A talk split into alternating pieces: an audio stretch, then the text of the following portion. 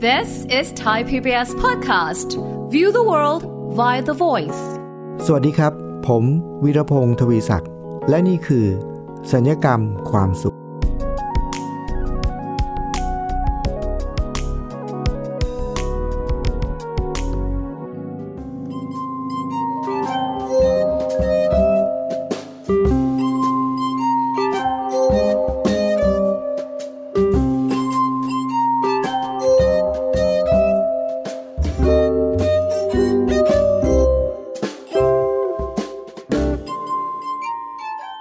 ผู้ฟังครับ ถึงแม้ว่าผมจะ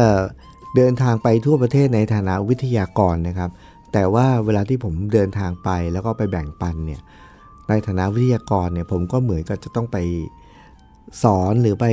แบ่งปันง่ายคิดมุมมองต่างๆ ก็ตามทีนะครับ แต่ว่าสิ่งหนึ่งที่ผมจะบอกตัวเองเสมอเลยก็คือ ผมไม่ใช่นักวิชาการนะครับ แต่ว่าวันนี้นะครับคุณผู้ฟังผมจะขออนุญาตมาพูดถึงวิชาการนิดเดียวครับ แต่ว่าเป็นวิชาการที่ อาจจะไม่ได้ยากอะไรนะครับ เพราะว่าผมจะมาแบ่งปันเรื่อง วิชาการนอน ครับถูกต้องแล้วครับคุณผู้ฟังครับ วันนี้ผมจะมาแบ่งปันวิชาการนิดนึงนะแต่เป็นวิชาการเรื่องวิชาการนอนครับ สาเหตุมันก็มาจากอย่างนี้ครับคุณผู้ฟังมีอยู่วันหนึ่งครับผมก็จะต้องรับหน้าที่ได้รับเชิญนะครับ ให้ไปพูดในเวทีเวทีหนึ่งนะครับ คราวนี้เวทีนี้เนี่ยเวลาที่เขาเชิญวิทยากรมาพูดหลาย ๆ คนเนี่ยแต่ละคนก็จะไม่ได้ใช้เวลาเยอะนะครับ แล้วเขาก็จะมีหัวข้อของงานรวมๆเขาว่าต้องการได้เรื่องอะไรนะครับ แต่ว่าวิทยากรแต่ละคนที่ไปพูดเนี่ยก็เขาจะให้พูดคนละแค่ 10 กว่านาทีเท่านั้นนะครับ แต่ละคนก็จะสามารถมีหัวข้อย่อยอิสระนะแต่ว่าอยู่ภายใต้กรอบของหัวข้อใหญ่ที่เขากำหนดไว้ คราวนี้เวลาที่จะไปเนี่ยครับคุณผู้ฟังเขาก็จะมีใบสอบถามมาครับ ถามวิทยากรว่าจะพูดเรื่องอะไรนะครับ ผมก็ตอนนั้นเนี่ยพอได้รับเชิญไป นึกไม่ออกเลยครับ ว่าจะไปพูดเรื่องอะไร แล้วก็เลยดูจากไปที่เขาถามเขาถามว่าข้อที่หนึ่งนะครับ ต้องการพูดเรื่องอะไร ผมก็ตอนนี้ยังไม่รู้นึกไม่ออกนะก็ข้ามไปก่อน ข้อที่สองครับ ข้อที่สองก็คือเขาถามว่า สิ่งที่เราจะพูดเนี่ยมันเป็นเรื่องเกี่ยวกับเป็นเรื่องวิชาการหรือเปล่า หรือเป็นเรื่องประสบการณ์ หรือเป็นเรื่องตลก หรือเป็นเรื่องอะไรเงี้ยผมก็บอกบอกกับตัวเองว่าอ้าวเราจะพูดอะไรเรายังไม่รู้เลยว่าเราจะพูดเรื่องอะไร แล้วเราจะรู้ได้ยังไงว่ามันเป็นวิชาการหรือเป็นเรื่องตลกหรือเป็นเรื่องอะไร ไม่รู้ ก็ไม่รู้นะ ก็จะจะข้ามไปคำถามข้อที่สามแล้วครับคุณผู้ฟัง แต่มาติดใจตรงนิดหนึ่งว่าเขาถามว่าจะพูดเรื่องวิชาการหรือเปล่าหรือเรื่องตลกหรืออะไรอย่างเงี้ยนะครับ ผมก็บอกตัวเองว่า แน่นอนเลย อย่างเราเนี่ยเราไม่พูดวิชาการแน่นอน เพราะฉะนั้นเนี่ยไม่ใช่วิชาการแน่ๆนะพอพูดพอตอบตัวเองว่าไม่ใช่วิชาการแน่ๆเนี่ย ผมก็เลยบอกตัวเองว่าอ่าถ้าอย่างนั้นข้อ2เนี่ยนะครับ ข้อ2เนี่ยผมก็จะตอบไปว่า เขาถามว่าเป็นวิชาการหรือไม่นะ ผมก็จะตอบไปว่า หัวข้อการพูดของผมเนี่ยไม่ใช่วิชาการนะ แต่ว่าผมใช้คำว่า non วิชาการก็คือ n o n non แล้วก็ขีดวิชาการ non วิชาการก็คือแปลว่า ไม่ใช่วิชาการนะ non วิชาการ แต่พอเขียนไปอย่างนั้นครับคุณผู้ฟัง ผมก็เห็นความจริงอะไรบางอย่างที่ซ่อนอยู่ในนั้นครับ พบว่า อ๋อผมชอบคำว่านอนวิชาการครับนะผมก็เลยเอาชื่อคำว่านอนวิชาการเนี่ย ไปเติมในข้อหนึ่งด้วยครับ ว่าหัวข้อที่ผมจะพูดเนี่ยก็คือผมจะพูดเรื่องนอนวิชาการ เพราะเป็นประเภทนอนวิชาการนะหลังจากนั้นคุณผู้ฟังครับ เกิดไอเดียเลยครับว่า ผมจะมาพูดเรื่องวิชาการนอนนะแล้วมันตลกคืออะไรรู้ไหมครับ อ้คำว่านอนวิชาการกับวิชาการนอนเนี่ย ไอ้คำว่านอนอะนอนหนูออ่าง แล้วก็นอนหนูที่แปลว่านอนน่ะนอน sleeping เนี่ยนะครับกับคำว่านอนวิชาการก็คือ n o n เนี่ย คุณผู้ฟังลองเอาปากกาเขียนดูสิครับ n o n นะครับ เอาปากกาเขียนคำว่า n o n นะครับ เขียนในแบบหนึ่งเนี่ย เราสามารถที่จะอ่านกลับหัว แล้วอ่านว่านอหนูออ่างนอหนูได้ พอฟังมาถึงตอนนี้คุณผู้ฟังอาจจะงงนะครับ แต่ว่าผมแนะนำให้ลองเอาปากกานะครับ เขียนนอหนูนะฮะเขียนเขียน n o n นะแล้วลองพลิกกลับมากับหัวกับหางนะครับ มันจะอ่านว่านอหนูออ่างนอหนู เช่นเดียวกันครับ สรุปวันนั้นครับคุณผู้ฟัง ผมไปพูดนอนวิชาการ และผมไปพูดเรื่องวิชาการนอนครับ คืออะไรครับ คือผมไปพูดเกี่ยวกับเรื่องการนอน แล้วสาเหตุที่ผมไปพูดเรื่องวิชาการนอนเนี่ยเพราะอะไรรู้ไหมครับ เพราะว่าคนจำนวนมากที่ผมไปพบเนี่ยครับคุณผู้ฟัง ไม่ว่าที่ไหนล่าสุดนี้ผมก็ไปที่ร้านตัดผม ระหว่างที่ตัดผมเนี่ยช่างตัดผมก็คุยให้ผมฟังว่า พี่ครับ วันนี้นี่ผมตัดผมไปนะ ผมง่วงไป คือง่วงมากเลย ผมก็นึกใจว่า อ๋อ ง่วงนอนเหรอผมถามทำไมถึงง่วงเขาบอกเมื่อคือเมื่อคืนนี้นอนไม่ค่อยหลับนะเออเขาเป็นคนนอนนอนไม่ค่อยหลับแล้วนอนหลับยากเนี้ยคุณผู้ฟังครับ คนจำนวนมากในสังคมที่ผมไปเจอเนี่ย ตอนนี้อยู่ในอาการนี้หมดเลยครับ คือถึงเวลานอนนอนไม่ค่อยหลับ หลับยาก แล้วพอนอนไม่ค่อยหลับหลับยาก เกิดอะไรขึ้นในชีวิตครับ พอนอนไม่ค่อยหลับกลางคืน พอตื่นเช้ามาตื่นก็เลยตื่นไม่ค่อยไหวครับ เพราะฉะนั้นผมเลยพบว่า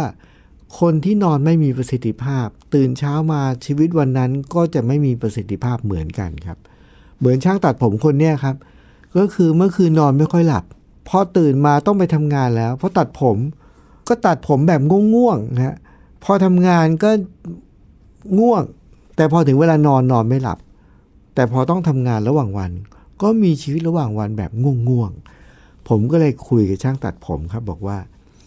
คุณรู้ไหมว่า คนเรานอนไม่หลับเพราะอะไรเขาบอกไม่รู้เหมือนกันนะผมบอกว่าคนเราเนี่ยนอนไม่หลับ ส่วนใหญ่นะจำนวนมากเลยอาจจะไม่ใช่ทั้งหมดนะครับ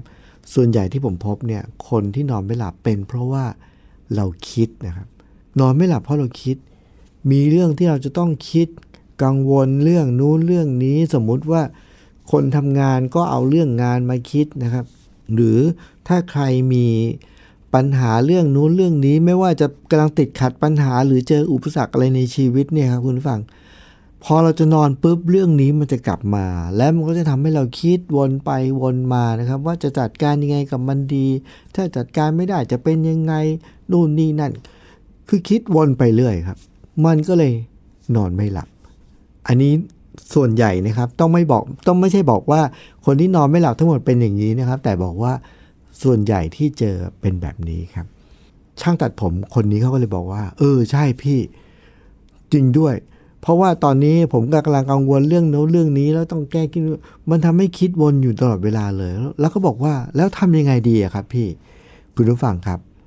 เท่านั้นแหละครับ การบรรยายเรื่องวิชาการนอนของผมก็เริ่มต้นขึ้นทันทีครับ ตามหัวข้อวันนี้เลยครับ วิชาการนอนครับ พอผมเจอเขาปุ๊บเขาเล่าให้ฟังปุ๊บ พอเรารู้ปุ๊บเราก็เล่าให้เขาฟังเลย มันเหมือนกับเป็นการบรรยายเรื่องวิชาการนอนนะครับ ผมก็บอกว่านี่แหละ เพราะฉะนั้นก็ในเมื่อคนเรานอนไม่หลับเพราะว่าเราคิด วิธีแก้ก็คือ เราจะต้อง หยุดคิดนะอันนี้พูดอย่างย่อนะครับ แล้วพอพูดว่าให้เราหยุดคิดเนี่ย ช่างตัดผมคนนี้เขาก็บอกผมว่า พี่แล้วทำยังไงเราถึงจะหยุดคิดได้อะเพราะอะไรลืมครับคุณผู้ฟัง เพราะว่าเมื่อไหร่ก็ตามที่เราคิด แล้วเราพยายามที่จะหยุดคิด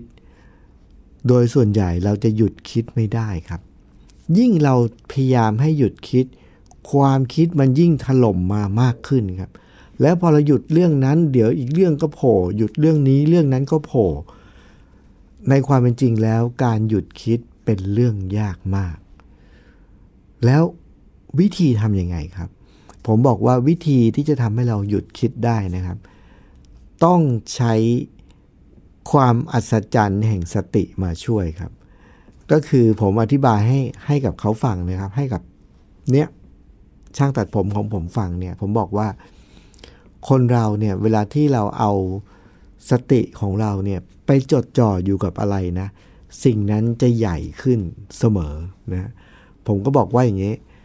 ถ้าเราบอกว่าเราคิดแล้วเราจะหยุดคิด เราก็เอาจดจ่อไปอยู่ที่หยุดคิดหยุดคิด มันก็จะยิ่งใหญ่ใหญ่ใหญ่ขึ้นมันก็หยุดคิดไม่ได้ก็คิดมากขึ้น ผมก็ยกตัวอย่างให้เขาฟังว่า คุณสังเกตไหมล่ะ ตอนเวลาที่คุณนอนแล้วคุณนอนไม่หลับ ถ้าเกิดว่าคุณระหว่างที่นั่นกำลังคิดอยู่เนี่ยนะว่านอนไม่หลับนอนไม่หลับเนี่ย แล้วถ้าเกิดว่าคุณได้ยินเสียงนาฬิกาเดินนะ พอคุณได้ยินนอนไม่หลับใช่ไหมแล้วได้ยินเสียงนาฬิกาเดินนะเมื่อไหร่ก็ตามที่พอคุณได้ยินเสียงนาฬิกาเดินปุ๊บแล้วคุณได้ยินฟังเสียงนาฬิกาปุ๊บหลังจากนั้นเนี่ยเสียงนาฬิกาซึ่งปกติมันจะเบามากนะครับ แต่พอเราไปฟังมันปุ๊บเนี่ยเสียงมันจะดังขึ้น แล้วเราจะได้ยินมันชัดเจนขึ้น พอพูดอย่างนี้นะครับคุณผู้ฟัง ช่างตัดผมคนนี้บอก เออใช่ จริง ๆ เลยพี่เมื่อวานนี้พอผมคิดปุ๊บมีอยู่ช่วงหนึ่งผมได้นอนไม่หลับปุ๊บเนี่ย พอผมได้ยินเสียงนาฬิกาปุ๊บเสียงนาฬิกามันดังขึ้นทันที แล้วมันโอ้โหคราวนี้หนักกว่าเดิมอีกนะ ถึงแม้จะไม่คิดนะเสียงนาฬิกามันก็ดังสนั่นจนกระทั่งเราลำคาญแล้วเรายิ่งนอนไม่หลับ คุณผู้ฟังครับ นี่คืออนุภาพของ สติครับเวลาที่เราเอาสติเราไปจดจ่ออยู่กับอะไร สิ่งนั้นจะใหญ่ขึ้นเสมอ ไปจดจ่ออยู่ว่าหยุดคิดหยุดคิดหยุดคิด มันยิ่งจะคิดคิดคิดคิดนะเสียงนาฬิกาดัง โอ้ยทนไม่ไหวทนไม่ไหวนะเสียงนาฬิกามันจะยิ่งดังขึ้น แล้วเขาบอกว่า แล้วทำยังไงเราถึงจะหลุดรอดจากสิ่งเหล่านี้ แล้วทำให้เรานอนหลับ ผมก็บอกว่าเราก็ต้องใช้สตินี่แหละ เอามาย้อนสอนนะครับ แต่อย่าเอาสติไปจดจ่ออยู่กับเข็มนาฬิกา อย่าเอาสติไปจดจ่ออยู่กับความคิด แล้วก็บอกหยุดคิดหยุดคิดหยุดคิดฮึเราก็แค่โยกย้ายสติของเราเนี่ยไปจดจ่ออยู่กับเรื่องอื่น ยกตัวอย่างเช่น ผมก็ให้เขาทำแบบฝึกหัดนะครับ ระหว่างที่ตัดผมไปด้วยนะครับ คุณผู้ฟัง ผมก็บอกให้เขาทำไปด้วยเนี่ย เชื่อไหมครับว่า ในที่สุดเขาบอกว่า เฮ้ยพี่ได้ผลจริง ๆ ด้วยนะ แต่ว่าแบบฝึกหัดนั้นเนี่ยผมให้เขาทำอะไร แล้วเกิดผลอะไรขึ้นยังไงเนี่ยคุณผัง เดี๋ยวช่วงหน้าผมจะมาเล่าให้ฟัง ถ้าคุณผู้ฟังอยากทำเนี่ยก็เดี๋ยวทำไปพร้อม ๆ กันเลยนะครับ แต่ตอนนี้เราพักฟังเพลงสักครู่ครับ「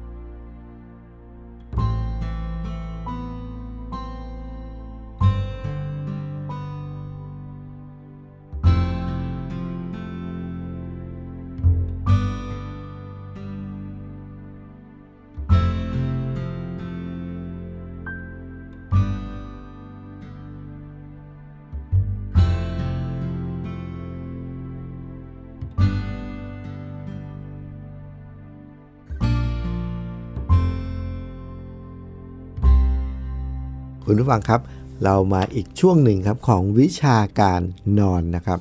จากการที่ผมไปพูดคุยแบ่งปัน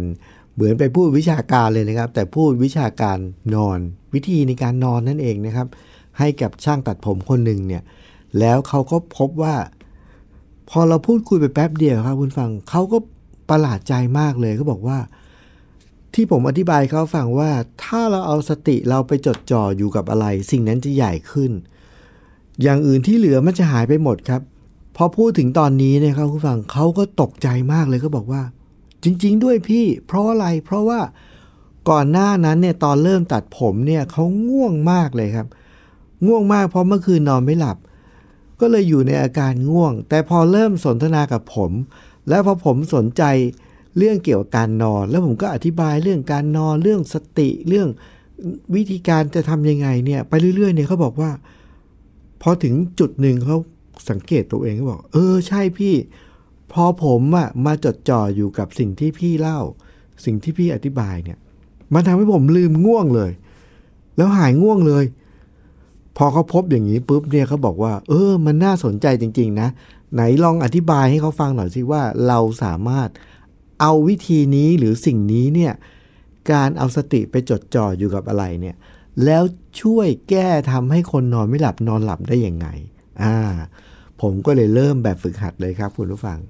ผมก็เล่าเรื่องให้เขาฟังบอกว่า มีอยู่วันหนึ่งเนี่ย ผมก็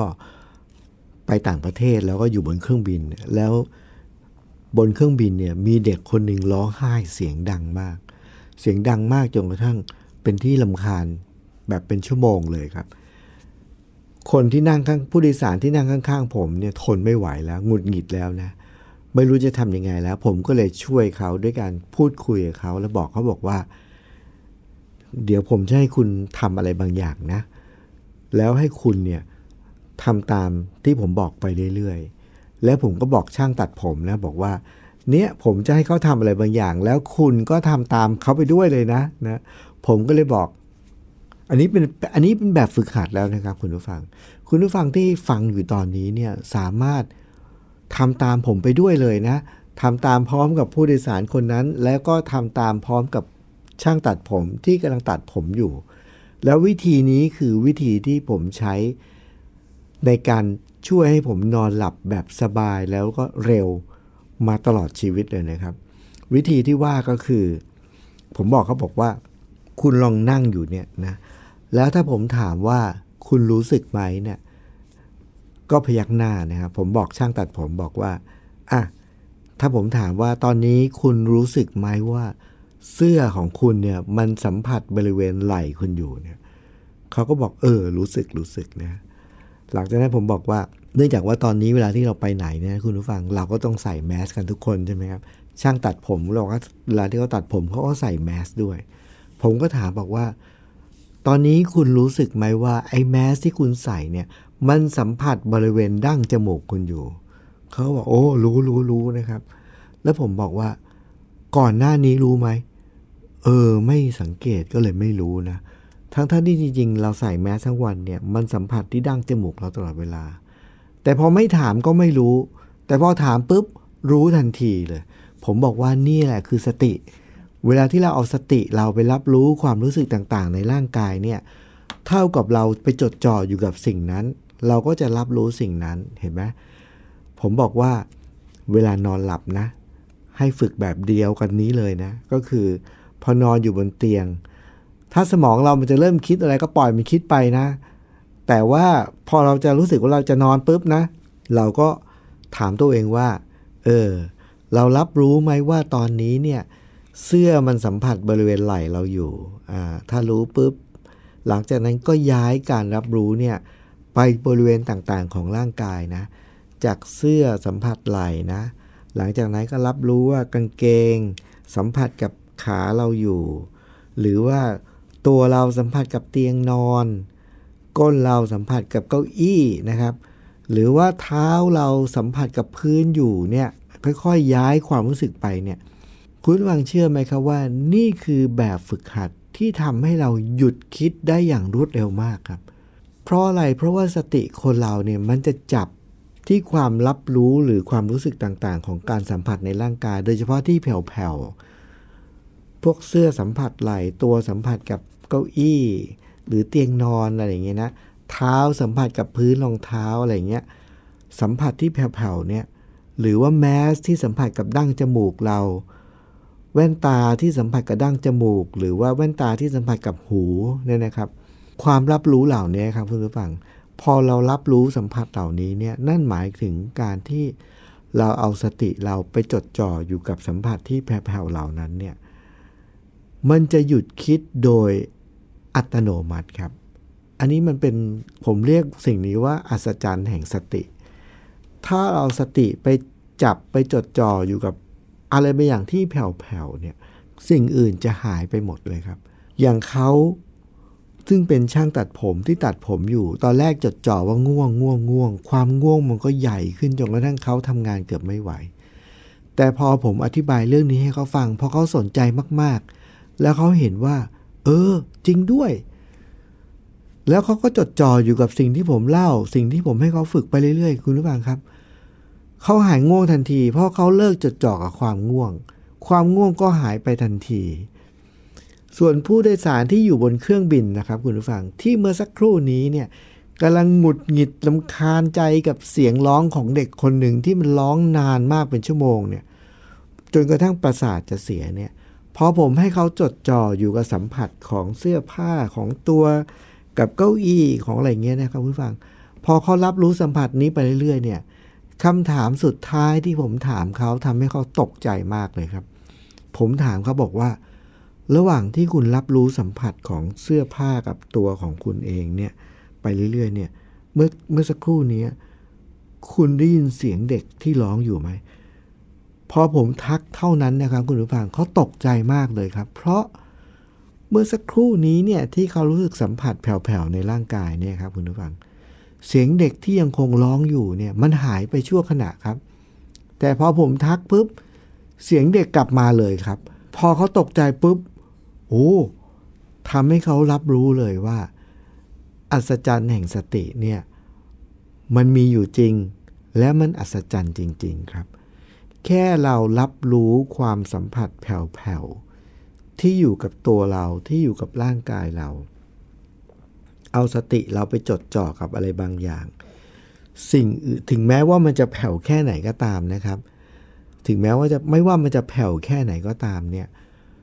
สิ่งอื่นจะหายไปหมดเลย ที่ใหญ่กว่านั้นจะหายไปเลยครับ ซึ่งอันนี้ผมก็เลยเรียกว่าอัศจรรย์แห่งสติ แล้วมันมีประโยชน์กับชีวิตเรา ไม่ใช่แค่การนอนนะครับคุณผู้ฟัง เราสามารถใช้เรื่องนี้เนี่ยกับทุกเรื่องเพื่ออะไรครับ เพื่อเพิ่มศักยภาพของตัวเองในการอยู่กับปัจจุบันน่ะในการอยู่กับตรงเนี้ยอันนี้ผมไม่ได้พูดถึงเพราะว่ามันเป็นเรื่องของการเอ่อก็เรียกอะไร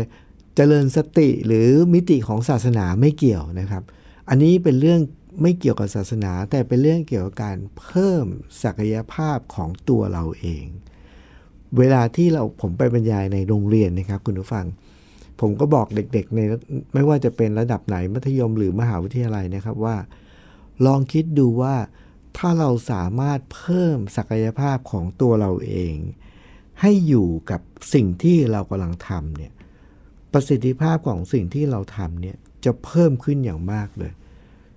อย่างนักเรียนเวลาเรียนเรียนไม่รู้เรื่องเนี่ยครับคุณฟัง เพราะอะไร เพราะว่าใจลอยไปอยู่ที่อื่น พอฝึกหรือสอนให้เขารู้จากวิธีการที่จะดึงให้ตัวเองมาอยู่กับปัจจุบันขณะเนี่ยมันจะเพิ่มประสิทธิภาพในการเรียน พอเขามาอยู่กับห้องเรียนตัวอยู่ในห้อง แต่ใจลอยไปอยู่นอก ก็ฟังไม่รู้เรื่อง แต่ถ้าเกิดตัวอยู่ที่นี่ใจอยู่ที่นี่ แล้วก็ฟังสิ่งที่กำลังได้ยิน เขาก็จะรับรู้ทันทีเลยว่าสิ่งนั้น เขาเข้าใจหรือไม่เข้าใจ ถ้าเกิดเขาเข้าใจอยู่แล้ว เขาก็จะจดจำมันได้ แต่ถ้าเกิดเขาไม่เข้าใจ เขาก็แค่ถามครูหรืออาจารย์ที่สอนว่าสิ่งนี้ยังไม่เข้าใจ ครูก็จะอธิบาย และถ้าเกิดเขาฟังเขาก็จะเข้าใจ พอเขาเข้าใจเขาก็จำได้ คุณผู้ฟังเชื่อไหมครับว่า เนี่ยคืออัศจรรย์แห่งสติ แต่วันนี้เนี่ยผมว่าด้วยวิชาการนอนเนี่ย ผมก็เลยจะเน้นว่าเราสามารถที่จะเอาสิ่งนี้เนี่ยมาใช้ช่วยทำให้การนอนของเราเนี่ยเป็นการนอนที่มีประสิทธิภาพ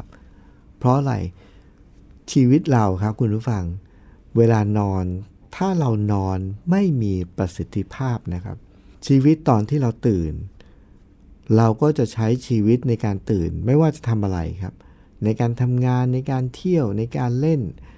แบบไม่มีประสิทธิภาพเหมือนกัน เพราะเราจะง่วงนะเพราะฉะนั้นเราก็จะไม่มีชีวิตสับสนอนลมานแบบที่ผ่านมานะครับ ก็คือถึงเวลานอนมอนนอนไม่หลับ ถึงเวลาตื่นตื่นไม่ไหว สถานการณ์นี้แก้ได้ด้วย